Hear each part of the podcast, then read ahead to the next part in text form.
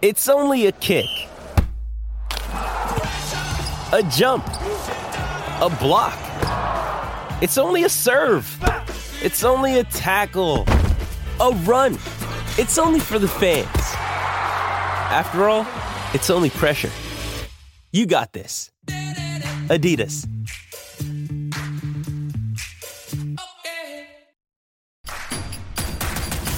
Introducing Royal Caribbean's newest ship, Icon of the Seas, the ultimate family vacation. The ultimate six slides, eight neighborhoods, zero compromise vacation. The ultimate never done that, can't wait to do it vacation. The ultimate chillin' by a different pool every day of the week vacation. This is the icon of vacations.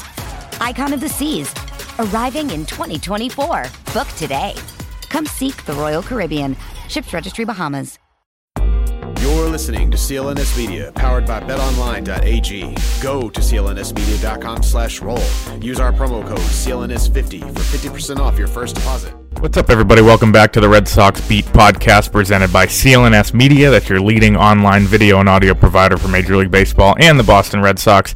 I'm the host of the show, Chris Cotillo from Mass Live. I cover the Red Sox for MassLive.com and host this show on a weekly basis. We've been actually off on a hiatus for the last couple weeks just because end of the season things get a little bit crazy. Uh, traveling to Tampa, coming home for the last three games, so uh, a lot to get to. Going to try to put out two episodes this week, uh, two solo episodes just to kind of wrap up the season on my own and talk about some really important things as the Red Sox end a disappointing 2019 season and move on to 2020, which the work for 2020 has already began. It was a really unique, unique kind of weekend for us at Fenway Park, especially you know those of us on the beat. Started out Friday with uh, John Henry, Tom Werner, and Sam Kennedy in a suite on the Dell pavilion level, uh, the rich people seats in those suites. Those guys were sitting in the suite and decided to have a private meeting with the media. Talked about everything from Dave Dombrowski's firing to payroll. A lot of takeaways from there. Saturday, uh, Sunday, meaningless games Friday, Saturday, Sunday against the Orioles. Red Sox lose two out of three. Win on that walk off on Sunday, which felt eerily like the end of an era for a lot of the guys on this team that won the championship uh, a year ago. On Monday, breakdown day of sorts. No clubhouse access because that I guess is usually a a useless type of thing when you get to talk to the players the day after the season. But we did talk to Sam Kennedy again, the president and CEO of the Red Sox, manager Alex Cora, and then two of the four people who are running baseball operations, Eddie Romero and Brian O'Halloran, were on stage in the press conference room, and then Raquel Ferreira and Zach Scott were both available for one-on-one interviews after, as as were everybody else in the room. So a lot of access, a lot of questions, a lot of transcription, a lot of at least uh, early answers as to what to expect from the Red Sox. So the theme of this one's easy. It'll be kind of the ten takeaways that I personally, being there for all of that, took away from those meetings with you know the big decision makers who will be shaping the future of this organization. Number one for me was obviously their their big proclamation on Friday that they would be cutting payroll. John Henry said we are going to get under the 208 million dollar threshold. That would help reset their standing in the competitive balance tax threshold. As you know, the Red Sox have been over as the highest payroll in baseball the last couple years. They've blown past what basically is the soft salary cap or the luxury tax threshold in each of the last two years. Because of that, they've been taxed. They have had to pay an overage tax, and they lost 10 spots in their draft pick uh, earlier this year, which you know obviously cost you. There's a lot of value and a lot of you know monetary value in the slot for that draft pick, and obviously the value in terms of talent. They didn't pick uh, until uh, into the second round this year in the draft, and um, they want to avoid doing that again if they th- those types of things are, are based on going over for the second or third year in a row. So if they reset, you know, they they're back to basically uh, ground zero, and, and, they can they can go over it next year without that stiff penalty. John Henry said that we want to get back and we want to reset. We want to get it under 208 million, and then started the backtrack of all backtracks that we saw from Tom Werner immediately, from John Henry immediately once he realized what he said, and from Sam Kennedy and the front office executives at Fenway on Monday. I think it was just a you know, this line, it's a goal, not a mandate. It's a goal, not a mandate that we get under 208 million and made it clear that if there's something that fits this roster and they see, you know, a perfect situation, they're willing to go over 208. But I wouldn't say that's in any way, shape, or form likely. And that means big changes are coming to the Red Sox roster. So a lot of payroll coming off, as we know. Rick Porcello, Brock Holt, Mitch Moreland are free agents. Pablo Sandoval's deals off the books. Some other guys, probably a couple guys in Sandy Leon, Stephen Wright, maybe Heath Hembree, who will be non-tendered. Bunch of trade candidates. Obviously, the big fish, Mookie Betts. We'll see what happens with JD Martinez. We'll get to all those roster changes later, but the big point here is that the Red Sox payroll is coming down and that's what happens. You know, uh, even in small markets, Kansas City wins a World Series with a controllable young core. A couple years later, a lot of those guys depart in free agency. We saw Hosmer go to the Padres and Lorenzo Cain go to the Brewers, and that's just kind of what happens. And and the Red Sox, even in what has been the biggest market in baseball for the last couple years in terms of payroll, uh, are going to have to deal with some of that and cut payroll as a result. Number two is a really interesting comment. I feel like John Henry, in the rare times he does meet with us, we'll get to some that topic later, but in the rare times he does meet with us, he's very candid, and we appreciate that. And he's he's pretty good at, at kind of being honest. And uh, what happened in, in that suite was he said uh, the relationship with, with Dave Dombrowski wasn't something that you know began deteriorating in the last couple weeks before his firing. It wasn't fully based on the team's performance. Obviously, that played a huge role. But he said right after the World Series last year, he started seeing that there was a significant difference in opinion on how he viewed the future of the organization, how Dombrowski viewed the future of the organization, and based on that, that kind of there was a there was a, an issue then, um, and then it continued, I guess, throughout the entire season. Really interestingly, John Henry said during the World Series parade or shortly there before last year at Fenway Park, one of the priorities for the Red Sox this year would be to get Dave Dombrowski an extension as his contract was close to expiring. Dave wouldn't get into that, but Henry said repeatedly, right after they won the World Series at Dodger Stadium and again at Fenway a few days later, that that was a serious priority for the Red Sox. That never happened. Uh, right after you know those comments from Henry, this is kind of an interesting part. Right after those comments, I guess he started seeing uh, they weren't aligning on their views for the future. And uh, even though he said something in spring training about wanting an extension for Dombrowski, um, you know, I guess the, the reading the tea leaves back then, the signs were there that this could be a relationship that comes to an end. John Henry has known Dave Dombrowski for a long time, dating back to the Marlins organization in the 90s the two of them, um, you know, remained friends and, and, and were working together throughout the year. But at the end, uh, it just was a relationship that wasn't working out anymore, and the Red Sox made the decision to move on from him. Obviously, earlier this month, which we've talked on talked on this show and, and in print about a ton uh, more than you can imagine already, and we will continue to. That brings us to point number three, which is that the new general manager, president of baseball operations of the Boston Red Sox, will likely come from outside the organization. The Red Sox have loved promoting from within or getting someone who has been in the family um, before. We've seen this time and time again. Theo Epstein took over as the first full time general manager under this ownership when he left the first time before the gorilla suit back in 2006, I believe, or 2005. I was 10, so you, there's no no hate on me for for not knowing exactly what year, but um, Ben Cherington and Jed Hoyer both stepped up and were the interim GMs in that moment. The assistant GMs. Once Theo came back, they returned to their assistant roles. When Theo left for good in 2011 to go to the Cubs, I know I got that year right. He took Jed Hoyer with him, and Ben Cherington became the GM of the Red Sox once Cherington, uh, was there for a couple years. Then they made the int- the surprising move to go with Dave Dombrowski from outside of the organization. In terms of managers, we've seen the Red Sox, you know, go external with Bobby Valentine, bring back someone from the family and John Farrell, and then obviously Alex Cora played in Boston, um, and he's familiar with the market. But this time, it seems like the Red Sox want a fresh face, someone new.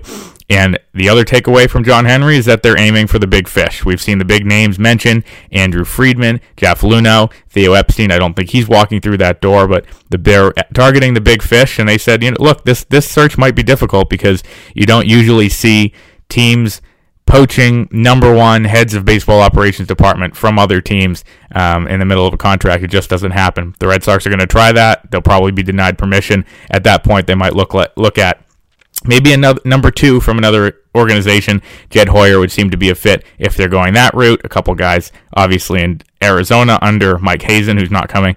Amiel Sawdaye and Jared Porter are two guys that could step in. So um, there seem to be kind of putting to bed the idea that Eddie Romero or Brian O'Halloran or one of these guys from within will be promoted. And, at this point, I think that is, uh, it looks like they're going to start requesting permission on interviews and getting some guys and maybe some women in here very, very soon.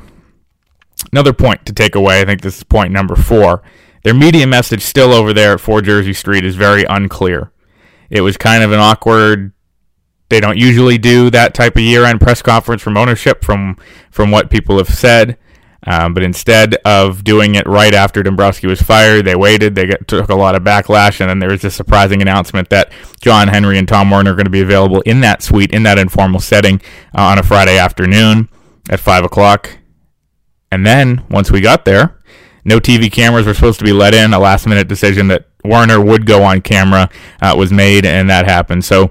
Um, it seems uh, at an ownership level, some disagreements on how things should be handled. John Henry was asked point blank, why didn't you just meet with us then? Get it out of the way if we're going to ask you the same questions now. And he kind of deflected the question and um, stuck to the company line that we didn't think it would be that useful. But in our end, it was useful. We got a lot of storylines and a lot of ideas about what the Red Sox are going to do in the future, meeting with them on Friday. Creativity, and this is point number five will be very, very key and very instrumental as the Red Sox move forward. The Red Sox, for better or for worse, have backed themselves into a corner financially with how they've developed this team in the last few years. These extensions are, or these contracts are easy to criticize now. David Price is being overpaid probably in the next few years. Chris Sale, we saw what he dealt with in terms of the shoulder in 2018, the elbow in 2019 and then Nathan Eovaldi missing most of the year and being very inconsistent when he was out there. The Red Sox have a ton of money sunk into three fifths of their starting rotation. They have an open spot with Rick Porcello departing, and then a spot that looks suddenly like a bit of a saving grace with Eduardo Rodriguez, who put it all together this year and fell just short of his 20th win those three starters, you know, mixed with Mookie Betts being due for a big arbitration raise, and if JD Martinez opts in, you know, what he's going to make over the next few years, and potential extension for Devers, or potential extension for Rodriguez, which are both on the table. Um, and but what Bogaerts is going to make, even though that's probably an underpay, you add all that up. Red Sox don't have a lot of room to work with creativity is going to be key. Whether they can attach a long contract to a really good player and a creative deal, whether they sign someone to a type of contract that helps them, um, they're going to just really assess everything moving forward through this winter. It's going to be a very busy winter for the Red Sox. Whoever's running it is going to be extremely, extremely active because there are a lot of moves to be made. And it's clear that the Red Sox plan to do this by employing every option. One of those create one of those aspects of the creativity will be coming with JD Martinez's opt out. He has until five days after the World Series to make his decision. We'll get to that a little bit later. But asking Eddie Romero, who I think is is uh, maybe the leader of, of the, the Gang of Four, as they're called, and people's choice if there's going to be an internal option to replace David Dombrowski, he was uh, who a lot of people thought he said that the Red Sox are going to explore every avenue and, and they're going to look at every option on the table when it comes to taking or working with JD Martinez on this opt out. Obviously, it's JD's choice. That's what was in his contract, but the Red Sox may look on renegotiating things. I wrote about that on MassLive.com the other day, and it's obviously one of the first things the Red Sox were going to have to address this year. There's no answer yet on JD Martinez to bring us to another point because he has not really made up his mind. Talking to him on Sunday after the game, it seemed like he is very open to coming back and he's very open to going elsewhere. He told Peter Abraham of the Boston Globe that he was kind of like bouncing around and, and playing in different cities. He's obviously played for four major league teams now. The Astros in a state that didn't end so well. The Tigers where he really made his mark. The Diamondbacks where he was a rental, and now the Red Sox for two years where he won the World Series. He says he doesn't mind moving around, but he also really likes Boston. He likes his teammates, his coaching staff. He likes the city, everything that comes with it. JD, I think in terms of a guy, in terms of what he prioritizes, he's obviously you know going to like the money. He feels like he has earned it, and JD's a guy who has a chip on his shoulder because of you know the way that he came up, how he was released by the Astros. You know, I don't think he'll ever fully be over. Uh, you know, despite his belief in himself and his belief in his process, the fact that the Astros um, released him in spring training. I think that that is something that he's always going to carry with him, and because of that, he's going to be a guy who's going to be looking at you know, I need to extract maximum value. I need to get what I deserve. We saw him hold out two years ago into late February until he finally got a deal that he thought was suitable from the Red Sox. Five years, 110 million with three opt-outs. The first of those opt-outs coming into play. He said Sunday that he's going to talk with Scott Boras, who he's really let handling the business aspect of everything. Um, in terms of what he's looking for, it'll be the money, and obviously, uh, he's a guy that doesn't seem to care where he is. His process is going to stay the same in terms of studying pitchers, working on hitting. Doesn't seem like you know the big nightlife type goes home, studies, gets ready for the next day, and just rakes. And um, it comes down to whether his market is going to be limited basically to just American League teams viewing him as a designated hitter, or a team in the National League that views him as a potential outfield option. We saw JD this year whenever he played the outfield, seemed like the back tightened up a little bit. He was out for a couple days, and we saw that happen just you know two or three times in spring training, even, and then three or four times uh, throughout the regular season. And he'd miss full series because of what was going on with his back tightness. So the Red Sox were worried about the foot when they originally signed him. That hasn't been an issue, but this back thing has sprouted up over the last couple years. And obviously, as players get older, these types of minor injuries become less and less minor. So that's something to monitor over the winter. If teams really, if he does opt out, if National League teams will be interested or not. JD Martinez will make up his own mind. That's coming in a couple weeks. But, and this might be the biggest takeaway of all from what we heard from the owners and the, and Sam Kennedy and everything Sam Kennedy saying the other day. I think there is a way for Mookie Betts and JD Martinez to be on this roster next year, but it's going to be very challenging and very difficult. And that's the harsh reality for these Red Sox as they kind of look toward 2020, where JD Martinez will be making 23.75 million Mookie Betts will be due a raise to probably 28 to 30 million after making 20 this year in his second year of arbitration. The Red Sox, in an effort to keep Mookie Betts happy before having to go to uh, extension, before trying to sign him as a free agent, which it seems like he's destined to hit free agency, uh, might really want to overpay him. And, and if JD Martinez stays, that's a lot harder. So it's going to be a challenging, difficult, not easy, any way you could put it, uh, situation for the Red Sox to put their two best sluggers back in this lineup. And I think if you think about the Red Sox offensively, they have maybe the best top four of anybody in baseball. I know there's a lot of good teams, and you're going to see them on TV in the next few weeks if you're watching October baseball. But when you have, you know, as your top four hitters, I know they, they weren't necessarily always in this order, but sometimes of Mookie, Devers, uh, JD, Bogaerts and, and have some complementary pieces with a lot of talent. We saw Benintendi, Vazquez, guys like that. Um, it's a it's a top four that is almost unbeatable in terms of talent. Looks like that's going to be broken up this year, even though Devers and Bogaerts are both here for the long term. No answer on JD. The Red Sox do not yet have an answer on Mookie Betts, and I believe that is point number eight of the 10 big takeaways from the weekend. Mookie Betts has continually said in a very businesslike, serious tone he doesn't owe the Red Sox a hometown discount. It's a business. He's going to extract, you know, as much as he can out of his talents, much like JD Martinez. And because of that, he's going to take uh, all the emotion out of it. He's going to look at the numbers and get what he deserves on the free agent market. It's a very interesting shift in tone from what we've seen from a lot of guys over the years. A lot of guys we saw Xander Bogaerts and Chris Sale say, "Hey, I really love it here." Xander as a guy who felt he owed something to the organization for taking a chance on him and raising him up.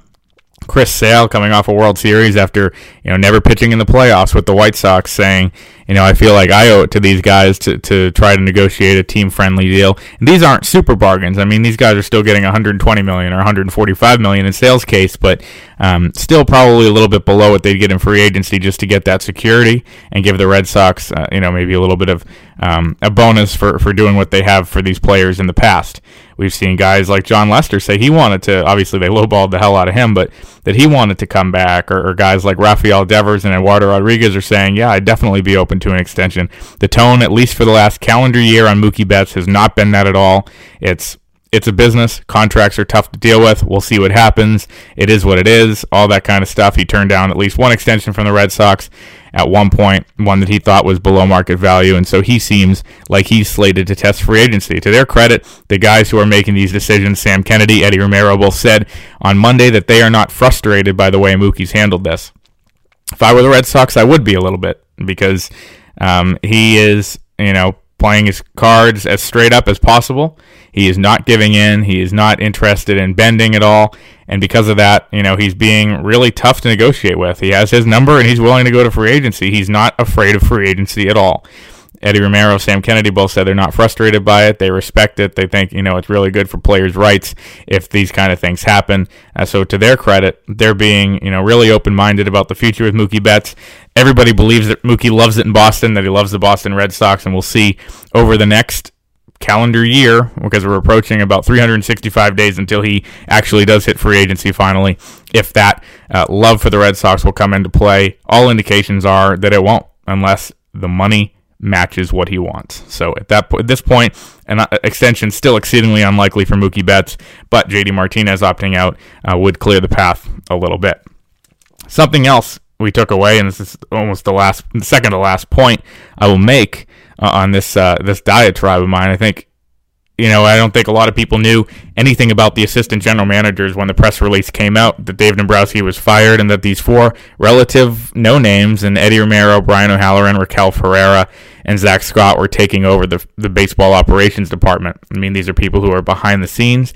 Even those of us on the beat were talking about how, yeah, we've seen Eddie around. He's been on some road trips, and, and Raquel, we know who she is because she's kind of around a lot, but never publicly. But we didn't even know what Brian O'Halloran and Zach Scott look like. You know, a few different people, and, and that might be a case if they've been around for 15 years, and, you know, a couple of us have only been around for two or three. But, um, you know, seeing them in a press conference role, seeing them in these public facing roles, they all kind of admitted this is really new to me. And, something that I never had to do previously, but we're all embracing it, and and there's no uh, power hunger going on. Everyone's working together really well. Another my big takeaway is that these people seem really capable. You know, I think I came away impressed with both Romero and O'Halloran at the press conference. Raquel Ferreira is one of the you know best executives in the game, from what everybody has said about her, uh, and she's been an, a huge part of what the Red Sox have done since she's been in town. Obviously, Xander Bogaerts extension would not have gotten done without her. Everybody's been on the record about that. Um, she's kind of embraced a, a, family member role to a lot of these young players coming up and, and, taking on you know a bigger role in terms of negotiation. She's close with Mookie Betts. We'll see if anything comes of that. But a really impressive showing that from those four, they are going to be capable and they are going to be very active the Red Sox front office as it's current, currently constituted without that baseball operations head, without Dave Dombrowski, without Frank Wren, who was let go, is going to be active very early on. They're going to be looking to, to make decisions. They already, as we saw, have made a couple of them. The internal scouting department, the way that that was uh, organized, has been shifted around. Mike Rikard, who ran amateur scouting, received a promotion. Uh, a couple of younger guys in the front office got promotions to bigger roles. So they're taking it upon themselves. They say, while we're here, let's establish the structure of this, and, and whoever comes in and inherits this will have you know a different structure than Dave Dombrowski had already. So they're making their stamp. They're putting their stamp on it. A lot of people thought that that move would make it more likely that someone like Eddie Romero steps into that full time job, but that doesn't seem to be happening. It seems like they're just trying to make the most of their time in power and they're admitting, you know, we know someone's going to come in. We know someone's going to be running the show and we'll go back to business as usual. But for now, we know what we're doing. We're not power hungry. We get along really well. And it was really impressive to hear all that uh, the other day. And it seemed very genuine from Brian O'Halloran, Eddie Romero, Raquel Ferreira, and Zach Scott. The big takeaway, number 10, and I wrote a column about this on Friday night, is that major changes are coming to the Boston Red Sox. It would have been unthinkable a year ago, but huge franchise altering changes are coming. And it's going to be to the point where Dave Dombrowski's firing and this new president of baseball operations or GM, that's just the tip of the iceberg. I think that's just kind of the first thing that we're going to see in the next couple months, the next month or so. We'll see that person come in. You know, there's only a few pillars, and a couple people have written about the pillars the Red Sox can rely on that'll be sticking around for um, you know, this new chapter. Alex Cora will obviously be there. Mookie Betts may not. JD Martinez may not. Jackie Bradley may not. Um, Bogaerts, Devers, the guys who are in the front office, Sam Kennedy, Alex Cora, those are kind of the pillars the Red Sox can rely on. And moving forward, things are going to look a lot different. We've seen, you know, even the Red Sox after, you know, having the best offense in baseball by far in 2018 and one of the very best in baseball, top five in almost every category you could imagine in offense. They fired their assistant hitting coach yesterday, Andy Barkett, the first of what could be a few staff changes. The fates of Dana LeVangie, bullpen coach Craig Bjornson are unknown at this point as of this recording. There could be more changes coming. It seems like Alex Cora wants another batting cage. He wants improvements in in you know the clubhouse at Fenway Park, improvements in dining for the players, just things like that. And then obviously, you know, some macro changes as well to the roster as we see, you know, the formulation of these free agents, like I mentioned, Porcello, Holt, Moreland, Pearce. Those guys are probably all more than likely to leave than come back, though I could see Holt coming back, maybe Porcello on a cheap deal. Martinez is opt out. Betts trade candidate. Bradley Jr. trade candidate. Devers extension. Rodriguez extension. There's going to be a lot of moves. I think coming off the World Series hangover or whatever you want to call it a year ago, the Red Sox were really slow in the offseason. We just saw a few little moves. Only one player was added to the 40 man roster in Colten Brewer from the Padres.